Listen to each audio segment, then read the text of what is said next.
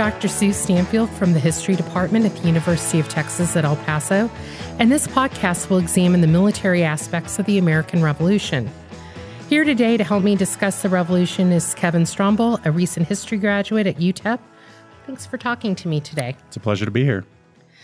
So, I'm not very well versed in uh, military aspects of U.S. history, but I do know that weapons and strategy were an important part to the, the American Revolution. And I'm, I'm curious if you can help me understand in what ways does the, the revolution sort of embrace modern warfare? And in what ways is it sort of a throwback to what we would have seen in the 1600s? Sure. Well, the interesting thing about um, both sides of, of their military strategy was they came from kind of the same school of thought, right? You had Washington and his Continental Army. Um, they were very, uh, during the um, French and Indian War, they were trained heavily under, they fought under the British, right? So they faced the very same tactics. Um, one of the interesting things is that there's this kind of modern connotation that uh, we had very different weapons during the Civil War or uh, during the American Revolution. And it's just not the case. Both sides had their version of what we like to call a smooth bore rifle, which is uh, a rifle that has no threading within within the the um, within the like muzzle chamber. Yeah, within within the muzzle, within uh, you call it a bore, mm-hmm. right? So within within that area. So what was happening was we had this concept called um, uh, accuracy by volume. So what would happen is you would construct your ranks in these groups, right? Very much uh, conducive to to warfare in the early uh, 1600s. You have these massive groups, and they would be instructed by a commander. But what would happen is they would march close, and your entire stake in uh, producing casualties or warfare was aiming all a big giant group of weapons at a solid single group and hoping that uh, they would stick, that they would hit, someone would get hit. So if you have a, a group of maybe 20 soldiers, all with smoothbore rifles, and they all fire at the same time in the same direction, odds are someone on the other side will be hit. So both sides would kind of go into these massive frontal assaults, these face to face battles. And after the first volley, which is a series of shots, uh, you would you would analyze what area has experienced the most casualties, and from there you could operate under flanks and try to outflank your enemy, outmaneuver your enemy. Um, often, after the first few shots, they would go and do a bayonet charge. In fact, most of the casualties right? And that's it's a gruesome thing to talk about, but most of the casualties took place during these bayonet charges. Um, and the bayonet was certainly one of the most lethal uh, weapons in, in the war. And yet, no technology really to it. No technology whatsoever. Um, modern weaponry hadn't really caught up with the war. We see a, a, massive difference, of course, when we get to the Civil War about modern weaponry and its influence on casualties. But these smoothbore rifles, they took about 15, you know, the, the well trained soldier, it would take 15 to 20 seconds to reload. It was this extravagant process of having to insert powder in a certain part of the weapon, having to pack down the weapon. It was a very intricate process. And you can imagine what doing that is like repetitively while you're also getting shot at and the chaos and the kind of the fog of war, as, right. as we call it. So, like, how far apart are the two sides? So these weapons, the smoothbore rifles, are um, accurate only to a max of 50 yards. Oh wow! So you can imagine, in order to increase your um, to increase your casualty load, you want to get as close to the enemy as possible. So you would kind of get to this point where they're marching closer and closer uh, to each other, and once the first few shots go off, then you would signal charge, and the two armies would collide in, a, in more of a skirmish style. So, are most of the soldiers on horseback or on foot or a combination? Most of the riflemen, as you would say, are, are definitely on foot. Their commanders would often be behind the first lines and on horseback because they need to be able to see over the mm-hmm. the armies um, or the the squads, whatever, not squads, uh, the the groups of soldiers that they were bringing mm-hmm. into the battle.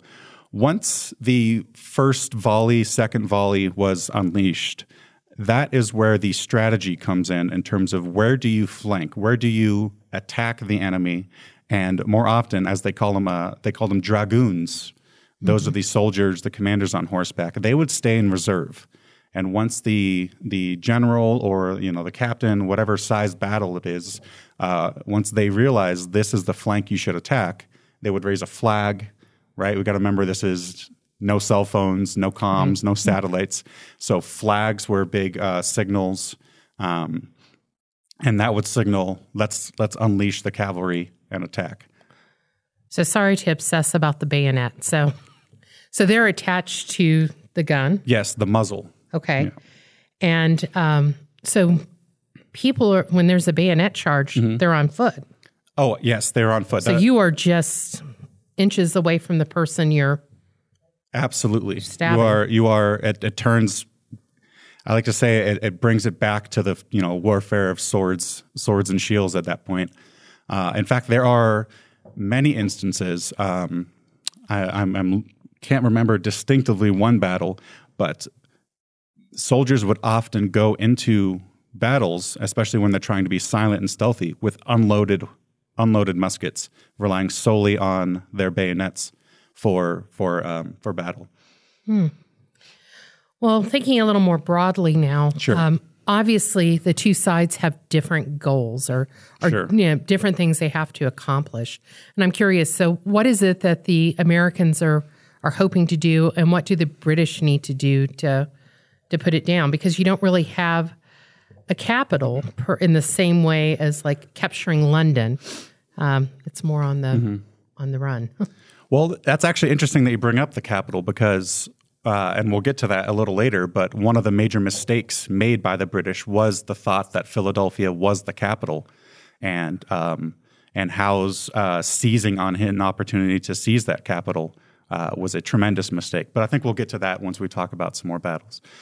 Uh, the Americans had a very interesting strategy. Yet again, there's this common misconception um, uh, that guerrilla warfare was the focus for for the Americans, and uh, it was actually the opposite. Many of the major battles that took place were structured, you know, uniformed soldiers facing each other. Um, so that is a, a common misconception. But the Americans, what they wanted to do was fight a protracted war. And this is very conducive to uh, a lot of military strategy when you're dealing with a stronger foreign power uh, and you kind of you have your logistics and your resources close enough to where you can retreat, you know, fight a fluctuating war. Uh, so they they really wanted to fight this protracted war. Um, they call it a war of attrition, right? Inflict casualties when they can, avoid open battle, uh, especially when one of the first battles that was fought uh, the first major battle was the was the Battle of Boston, where both sides you know fought this heavy, heavy hand to hand combat. Right, uh, you had Britain win the war, but they lost uh, around four thousand soldiers, um, and it was really kind of the epitome of what the carnage was was to come. So at that point, you know, the American uh, strategy shifts, and for the British, Interestingly enough, they fight the war in three stages.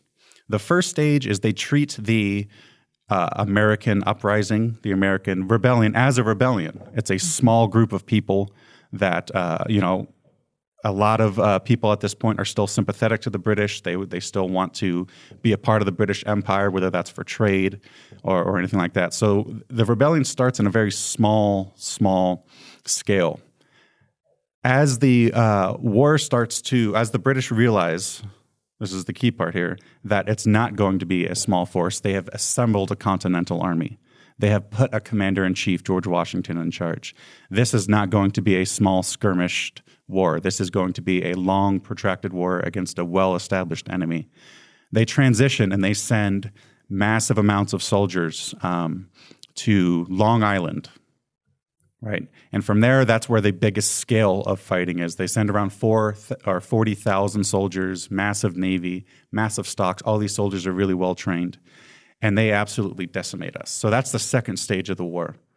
The third stage is the uh, stage of the war. After a few victories um, from Washington and his forces, they want to um, take a southern approach. So they fight in the southern, uh, the southern hemisphere, the southern part of the United States. And each stage of the war is really showing the evolution and the scale of what the fighting is. But you also have to keep in mind that they want to preserve the goodwill of the population as much as possible, right? They don't want to come in and scorched earth policy, Right. Right? They want to very much be friends yet foes, right? They want to put down the rebellion, but they want to keep the hearts and minds of the people, a common expression. Uh, hearts and minds, preserve the hearts and minds. So, very different strategies, and uh, and the outcome of the war is, is is a very interesting evolution of those strategies. So they start out kind of thinking, oh, let's get rid of the Sons of Liberty or something. Sure. And in Boston, but it turns into a much larger. Yes, Does it take them long to get in more troops here? Not as long as you would think. They had uh, they had a stockpile of troops down in the Caribbean and the Bahamas. Oh, in that fact, makes sense. yeah. So it's you really just have to kind of sail up the coast. Um, they were able to within probably a year. You know, it, the ships are sails. There's no big steam engines or anything like that. So it does take a while to uh, move logistics over there. But they also had bases in Canada already. They had a um, Fort Detroit. They had uh, definitely some stockpile of troops up in, in the northern territories. Uh, so th- they they had the logistics in place to fight an open uh, an open war, total war, but it definitely you know scaled up in the in the late uh, 1780s, oh the late 1770s. So, um, what is kind of kind of the major turning point? Because when does it become clear? Hey, the Americans might actually win this. So the common turning point is the Battle of Saratoga, right? And what what happens is early And when is that? About what year? uh, 17.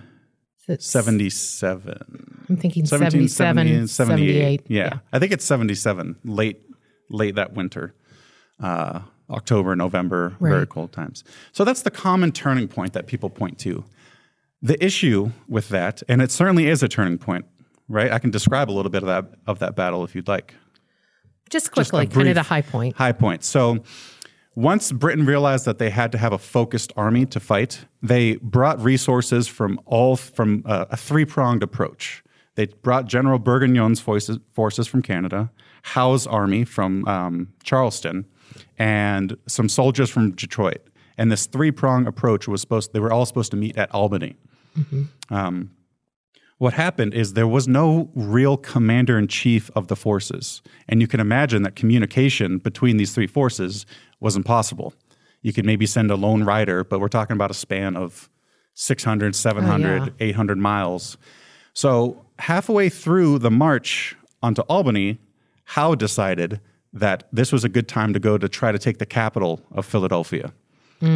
And what his philosophy was, very much like a lot of um, kind of calling back to warfare in the early 1600s.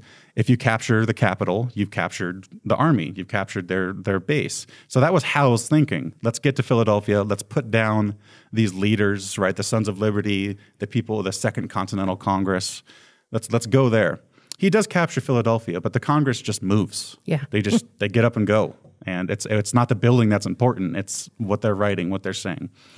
So this leaves Burgoyne all alone. And Burgoyne was this extravagant general who they kind of thought of it as a moving city, right? He but he had to move through difficult muddy terrain. His his forces were exhausted, and by the time they got to Saratoga, um, he had to surrender. He couldn't get any reinforcements.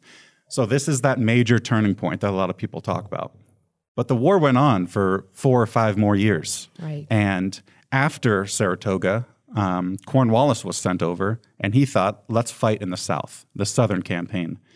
And he was victorious. He captured Charleston. You know, he had this string of victories that really decimated morale. Um, but one battle, the Battle of Camden, really is should be seen as the turning point in the second stage of the war. So you had uh, General um, Daniel Morgan. So Camden, New Jersey.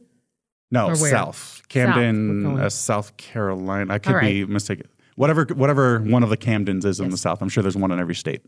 Um, he Daniel Morgan doesn't get enough enough credit. In fact, if you've ever seen the movie The Patriot, which is historically inaccurate, terrible, uh, you know, really dilutes history. But the main character was a fusion of of Daniel Morgan, and in fact, the main battle scene at the end of that movie is based off of the Battle of Camden, where Cornwallis and some of his hubris um, overestimates his capacity um, and underestimates both the militia and the South. And right there, that is the turning point. From there, Cornwallis has to retreat all the way up to Yorktown, and the French come in, and that is uh, that's all she wrote. All right. So um, you haven't said a lot about Washington, and yet we think about him as uh, you know, not only the father of our country, but as this great military uh, genius. And and I'm curious is is his reputation just all hype? Kind of this Yeah. we want to feel good about about him, or was he uh, was he actually pretty good? Because he had ish, I mean, he wasn't very successful in the French and Indian Sure. War. Yeah. Washington's career is, is a fascinating um, representative for how a general should evolve throughout his career. So, at, I believe it was Fort Ticonderoga, no, Quebec. Quebec. yeah. One of the one of the uh, battles while Washington uh, was kind of getting his his um, uh, sharpening his bayonet, so to speak, was uh, he he lost. It was it was it was a whooping, um, and he was young at this point. He he didn't really know a lot about um, kind of warfare and and concepts of risk versus reward. So really, that was a, a huge moment for him after he was elected, and of course, or not elected, but appointed the commander in chief because he was from Virginia, right? So they wanted to be able to preserve kind of uh, uh, the South's identity in the Continental Army. He gets whooped, right? He gets whooped a lot. He doesn't really have a, a huge victory. He's forced to retreat after the Battle of Long Island. He loses the Maryland 400, which are his best troops. They elected to stay behind and cover Washington's um, retreat. Washington's indecisiveness at this battle was really uh, a, a, strike to the morale. He split up his troops because of the impending invasion of the British, right? The 40,000 troops, one of the one of the, if not uh, most impressive achievements in the 1700s in terms of naval warfare. And he loses his forces and he's forced on this long, long retreat all the way down to Trenton, all the way down to cross, to cross the river in Trenton. He sees the morale of the army weakening, right? They've been retreating for uh, you know months, maybe close to a year now. And he realizes now is the time that I need to take that risk, right? He avoided risk leading up to this battle.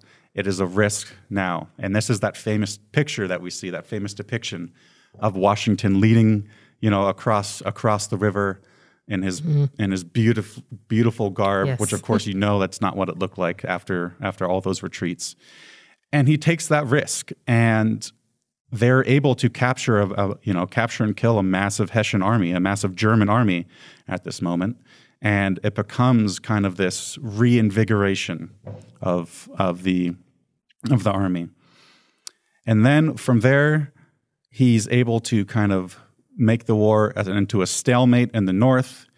And then his final most his final brilliant move was taking his troops, marching the 200 miles into Yorktown, realizing that the French were on their way, and you know a few skirmishes happened there, but that was the huge decisive move uh, that really showed his development as a military commander. So was Cornwallis a good general, a bad general? I mean, is it surprising that someone like Washington was able to to defeat him with a, a Yeah. superior force? Cornwallis was a, a, a brilliant tactician. He was he his southern campaign was incredibly successful. He lost a few battles based on chance, based on you know two armies stealthily trying to get in position, and then they were they um, fought an open conflict, uh, like the Battle of Cowpens is is probably one of his biggest um, victories. But what happened after the Battle of Saratoga was French the, the French support started to um, divert resources across the globe. Once French entered the war, it really became that world war, and Britain severely limited um, Cornwallis's resources, Cornwallis's logistics. In fact, two thirds of the army was removed from New um, from North American theater and sent down to the Caribbean. Mm-hmm. The British thought that the, the the supply lines in Caribbean were way more important than what was going on, you know, with sugar, with with all that stuff, were way more important. So right. they took a lot of their forces, and Cornwallis was really left with nothing to do. Um, he had some great, you know, great battles, but at Yorktown, he was just circled by a superior enemy and cut off from resources from the French. So does he know the French are there initially, or he expects that uh, he knows that the French are now fighting in, okay. in, North America, but he expects there to be some British reinforcements coming up the river okay. to supply his base at Yorktown. What happens is the French Navy gets there first, and they completely cut off Cornwallis from from those resources, and he is now in a siege, and there's really not much he can do. So, it's uh, it's it's he was a great general the the war might have been different if he had the logistics necessary to win, but Washington came out on top. So we always talk about how many um, people died during the U.S. Civil War. Sure, um, but it, I've been thinking when I just in my more general reading, I don't see numbers as often for uh, the American Revolution. I was wondering, um, was it a bloody war? Were there substantial yeah. casualties? well the casualties were not as were nowhere, of course, near the, the American Civil War, ranging from you know counts of six hundred thousand, you know, to seven hundred and fifty thousand. And then right? if you throw in, you know, civilians, civilian deaths, yeah. um, it's uh, there's no comparison. I mean, all the wars that America has fought is half of what, or is half of the total. The rest is is mm-hmm. you know the Civil War. So for the uh, American Revolution, it was a bloody war in terms of the fighting we talked about earlier with bayonets, close quarters. Um, as you get a little bit later, you know, um, artillery becomes huge. Um, you know, new howitzers and all that stuff. But the casualties remained pretty minimal. You know, for the for the American uh, for the American forces, modern estimates between six and seven thousand killed. Um, the big casualties came from disease. There was about 17,000 people killed in disease. Um, and most of the actual casualties didn't happen in battle. It was prisoners of war. Okay. And prisoners of war were housed in uh, often in ships off the coast, and uh, as as stockpiles grew, as as they dwindled for the British forces, the the, the prisoners of war were completely ignored. Um, f- there was no real bloody battle. I think the the one of one of the battles with the most casualties was the, was the Battle of Boston that we talked about a little bit earlier. You know, three or four thousand combined casualties. Um, but there's no equivalent to an Antietam or a no, Shiloh or Gettysburg, right? Okay. But one of the biggest reasons why is the scale of the armies. Right, the biggest the biggest battle was the Battle of Long Island, where about forty five thousand troops from both sides combined met. Mm-hmm that represented one half of one army that fought at Gettysburg. Right. Right. So you don't have that giant scale um, of, of battles that you would see, and therefore less casualties uh, come about. Okay. So I've always kind of wondered um, why does why does Yorktown end it all? Mm-hmm. Um, you know, why does Cornwallis completely surrender? Um, you know, because to me, you know, it's kind of just in Virginia. Yeah it's a rural state, our colony, yeah. whatever it is at that point. You know, why is that suddenly the the defining moment? Sure. Is it do the are the British just tired of it? Well, I mean, yeah, they're absolutely tired of it. Uh, the the support, you know, close to Yorktown, the, the support on the homeland for fighting a war in America is uh, for the British is uh, decimated. Right? It's been a long war. You know, soldiers are shipped off. Uh, you know, there's casualties. But not only that, for the British, that's just one small theater in what becomes a world war. Right? They're fighting in the Caribbean. They're mm-hmm. fighting in India. They're fighting. They're afraid of a French and Spanish invasion on their homeland because they're so close. Right. right? In fact, if you look over, you know, you're on the cliffs of Dover, you can see uh, you can see you, Normandy, you can see France, and that threat of invasion is huge. Um, so Yorktown is this convergence of everything, you know, of of kind of this snowball of decreased morale on the homeland, of um, th- they put a lot of weight into Cornwallis's southern campaign, and when that's when he had to retreat, when he started losing, that's when you know morale was even at a lower point. And then when you add to add to it France now sending ships over, right? right? For a while, it was just they were supporting with money. They mm-hmm. were supporting with um, not necessarily logistics. As soon as they started sending their navy, soldiers, more weapons, and then cutting off what was the greatest hope, which was Cornwallis's army, from resources, they decided that that was it. Um, and Yorktown gets a lot of a lot of credit for being the final battle of the American Revolution, and it very much is the bat- final battle of the American Revolution. But the last battle is actually about this war was fought in India in 1783 right? That's how historian. Tell me more. I don't. I can't recall exactly where it happened, um, but the last battle was not fought of the American Revolution was not fought on American soil. You had still skirmishes going down in the Caribbean. You had uh, skirmishes really happening all over the world, and and Britain just decided the war is lost in the Americas. Morale's so when gone. you say that it's happening in the Caribbean and it's happening in India, are these like proxy wars with France?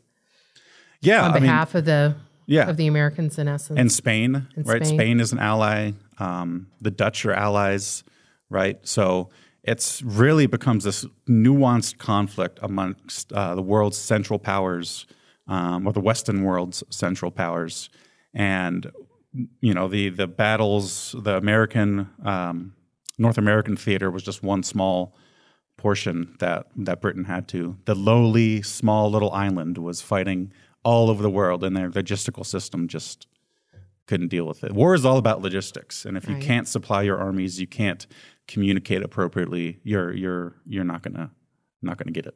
It does seem that these uh, European powers are a little short sighted mm-hmm. uh, to be promoting an independence movement.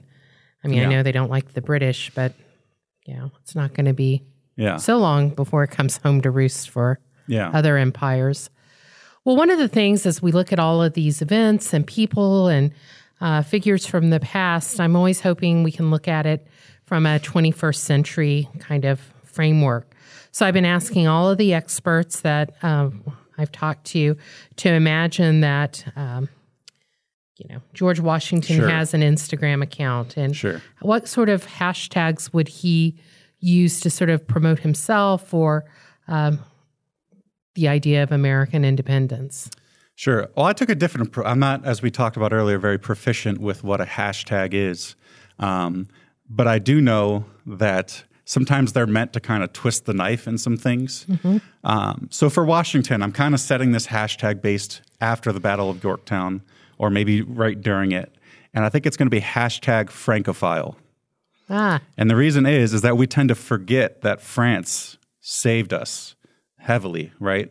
Um, France was one of the reasons why we were able to keep up uh, in terms of money, and once they kind of reached in with their resources. So Francophile is this unbelievable love for everything French, French culture, language, mm-hmm. and everything. And I got to believe that Washington, once he sees those ships, he's he's loving France. And uh, you know, America never really pays France back until um, in terms of committing in, uh, until World War One. And the first thing that General John J. Pershing says as he gets off uh, the boat and lands on French soil is Lafayette, we are here. Lafayette, we have come. Really bringing the France American um, uh, alliance full circle. And uh, and then I always and then I think for hashtags they're supposed to be a reply, mm-hmm. right, or something. So I'm kind of thinking at that moment after um, after the King George kind of realizes that he's going to lose the war, he goes hashtag We're good, right? because now he has to make allies with uh, after the Treaty of Paris. He still has colonies, he still has armies, he still has people in North America, and he needs to preserve those trade relationships. Uh, so he's kind of going from this this realm of aggression to this realm of reconciliation. So hashtag we're good, right? I think would be a, a solid representation for for King George at that moment.